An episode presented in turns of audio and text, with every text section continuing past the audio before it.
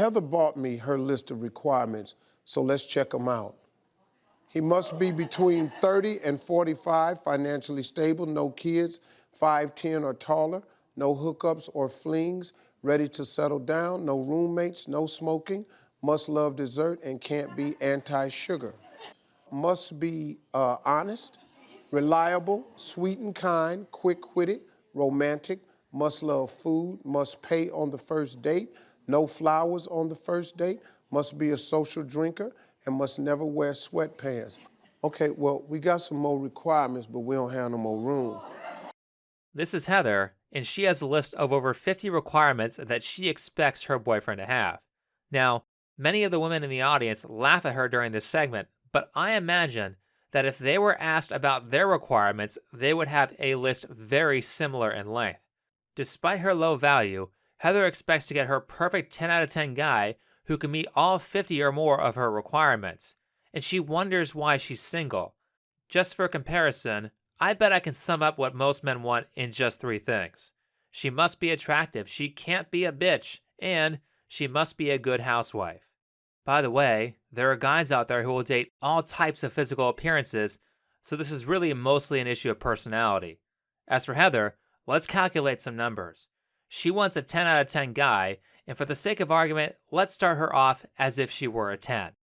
Something that is immediately noticeable is that Heather has crazy eyes, and that takes off at least two points. Now she's an eight. I don't know her age, but she looks very close to thirty, and that knocks another point off her score. In her requirements, she says that a man cannot be against sweets because she owns a dessert business, and he must love food. Why are those requirements? Because she needs an excuse to get fat. She already looks like she's gained weight and is trying to hide it. Her dress is not form-fitting, and it has a seam at her belly button, which forces the fat rolls down so that she doesn't get a muffin top. Be aware that women have all kinds of tricks to hide how fat they are. The key giveaway is the size of her arms. That right there knocks off a minimum of one point, probably more in the future. And now she's a six. Last, she has a frosting business, which means that either she is going to be gone all the time so the kids in the home aren't going to be taken care of, or she's going to expect you to dole out the cash and float her failing business. That's minus two points. So she wants a guy who is a ten out of ten when she at best is a four. Guys, let, let me get one of the pillars over here. Okay. All right, here we go. Let's see. Must be adventurous, must be humble, must be spontaneous, must be a planner, can't be self-centered, can't be cocky, must love dogs, can't own a dog from a breeder, can't be jealous of her dog, and can't own a cat. The hell, what? Heather wants her man to be spontaneous and unpredictable. How is he supposed to do that when she has micromanaged him down to the exact person he has to be? There's no room for surprises because he might ruin the relationship by admitting that his favorite season is fall. I'm the founder and C E O of my own frosting company. Wow, look at those titles. Founder and Chief Executive Officer. Why? Because you're the only employee? I can't imagine working for a control freak like her where everything about a person needs to be to her liking down to the exact detail. Look at this. She has four different rules on dogs. He has to be a dog lover, but he can only adopt shelter dogs? Geez, you're like a vegan who attacks other vegans for not being vegan enough. People who are being managed hate it when you give them thirty different things to do. All that's going to assure is that nothing is going to get done. By comparison, she has more rules specifically about dogs than most men do about the entire relationship. Is this what women consider healthy? The way you actually manage people, and this goes for everyone, is to keep rules simple, but to pick rules that are important enough to encompass multiple things. So when a man says he wants a woman that's attractive, what does attractive mean? I can tell you from me that it means she can't be fat, she can't have tattoos, she can't have any weird piercings. What does it mean to be a good housewife? It means she has to be home. It means she has to be able to cook. It means she has to be able to clean. And it means she has to be good with kids. Those two rules and the third cover a lot of areas, and what they do is allow the details that are unsaid to be positively interpreted by the other person. When you give them that freedom, they often think of something better than what you thought of, and because they thought of it, they will own it and work harder to achieve that positive thing. By giving someone an exhaustive list, you are just saying, I am always right, and I don't trust your ability to think and make decisions. So when you treat people like that, don't be surprised that they can't think or make good decisions. People like to discover things for themselves, which is why most people hate it when you spoil a movie. They want mystery in how a good interaction should occur with the person they are talking to. When you give someone a list of fifty rules, there is no room to explore, and that's bad for both parties. If you are a man and you follow every asinine rule on that list, then she will get bored because there's nothing about you to discover, and you will get dumped. There needs to be some mystery in what you say to people so they can figure out what you mean on their own. If you get that right and you have provided value to the person, then they will jump to figure out how to serve you in a positive way. Okay, he can't be jealous of your dog? So the last guy I dated, he admitted after a few months that he was jealous of my dog, and he was kind of mean to my dog in the beginning. And he said that I gave my dog more attention than I gave to him. Did you? Well, I mean, my dog never fought with me. Your dog doesn't fight with you because if it does, you won't feed it. That's clearly what she wants, a slave. And that's why men are kicking her to the curb. If she wanted a real relationship, like she claims she does, then the question she should be asking is, what did I do to make him jealous of my dog? But instead, she blames him for the wrongdoing and just adds another thing to the list. Why exactly is this woman a catch? See, if you're looking for a guy with all of that, yeah. I don't know that he exists. No, no, he's got to exist. You okay. Don't think so? Looks like she's planning a future with a lot of dogs. Let's get to the second example, and it's more pathetic than the first. Y'all, this is my question. I am a single mom. I have a full-time career. I work very hard, very responsible. A single mother, and she calls herself responsible. I wouldn't say that, but okay. But I get the typical blonde, big boobs, tattoos. That's how guys kind of see me. And, you know, I have a really huge personality, like really big. Sometimes it's like, uh, my mom's like, you need a filter, but that's just how I am. Right. A huge personality. Maybe it's just me, but I've noticed this behavior a lot in women. Women love to display their negative traits as a positive. I have a huge personality, and that's just the way I am. I'm really honest up front, and people just can't seem to handle my honesty. Uh, hello? That's not a good thing. If you have a personality that is turning people away, then by definition, you have a bad personality. She's even stated that people have warned her about her personality, and she has refused to listen. When women say things like, I have a huge personality, that's just code for, I'm a bitch. Um, but I guess my main thing is, you know, like, I'm seriously almost done with dating. It's like four years. I have not had a date. I have never had a guy pick me up from my house and take me on a date in my entire life, ever. What's your address? Oh, let's go. I, I mean, it, it's a simple, but keep going, keep going. So I guess like my main thing is, is so like, Like, why is it that men can't get past the exterior? Because, I mean, I, I have a lot to offer. I am funny as hell. I mean, really. I'm funny. The whole premise of this segment is that she, as a woman who has not had a date in four years, is saying that men only want her because she's attractive. She's blonde, has big boobs, and has tattoos. First of all, most men don't find tattoos attractive. Second, have you stepped on a scale recently? Third, have you looked at your birth certificate recently? This chick looks like she's almost forty and is borderline obese. Men don't care if women are funny. That's something that women care about.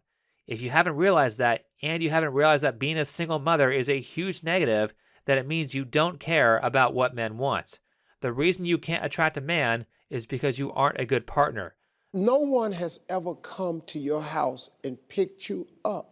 No. That's your fault. Because you, listen to me, you gotta have some type of requirements and standards. If you can't come get me and pick me up, you can't have me. The reason you're not getting invited out on dates is because you won't create the persona that you're special. You just won't appear special enough because you're so busy being funny as hell, so busy being this light to the world. Come on, Steve. She knows that if she has those standards, all the guys are going to pass because she doesn't have very much value as a forty-year-old overweight, tattooed single mother. When you don't have a lot of value, you can't make demands. Her having high standards is like a minimum wage employee saying to his boss, I don't like being paid minimum wage. If I don't get paid fifty dollars an hour, then I'm not going to work here. Okay, you're fired. You aren't worth fifty dollars an hour. That's what she wants. She wants a six-figure salary Romeo when at best, all she can do is be a sugar mama for a twenty-year-old guy who works at McDonald's. And it's not like she was born that way. From how she describes herself, she was probably born attractive and then became unattractive through bad decisions that she states she is not willing to change. She's not willing to change her huge personality that turns people off, and very likely she is not willing to lose weight. The reality is that she probably had many chances to land a guy that she says she wants, but squandered it by being high maintenance and only offering sex as a point of value. Women who do this, this is your future. Notice how she didn't state that she could cook or she was willing to take care of kids or anything else men value outside of physical attractiveness. Don't be surprised that men only want you for your looks when that's all you bring to the table. However, she seems to just want to blame men instead of fixing her defects. These two women from these segments aren't looking to change, they're looking for someone to validate their bad behavior. In terms of the first girl, Heather, you can tell by her body language that her dream was to go onto the Steve Harvey show, write out her list of one hundred rules a guy has to follow to be in a relationship with her, and then have Steve say, oh my God, these guys are just ridiculous. You don't have high standards. You just know exactly what you want. You have so much to offer. You're a businesswoman. You're strong and intelligent. You can have any man you want. That is exactly what she wanted to hear. Here's the evidence. They sent her on a date with a guy with a higher number than her, and she rejects them instantly. Please welcome Colin. How about you go out and see if you can enjoy him and if he can enjoy you? And promise me one thing, we're not discussing the list. The date is going really well. Um, it was nice to kind of converse with her away from the lights. I would like there to be a second date, but again, he lives in D C and I'm not going to ever live in D C. I have no desire to live in D C. So what do they call it? Geographically undesirable? I think that might be the case. Look at those crazy eyes, my friend. She didn't take any of the advice to lower her standards because she didn't want advice. It's the same with the second girl. She wants Steve to say, you are so beautiful, your boobs and your tattoos are fantastic. Oh, you're a single mother? Wow, you must work really hard and love your children so much. I can't imagine why men aren't jumping to take you on a date and treat you like the queen that you are. And actually, Steve kind of did that. His co-host did it too. Do you think she's going to make any positive changes when they just validated her bad behavior?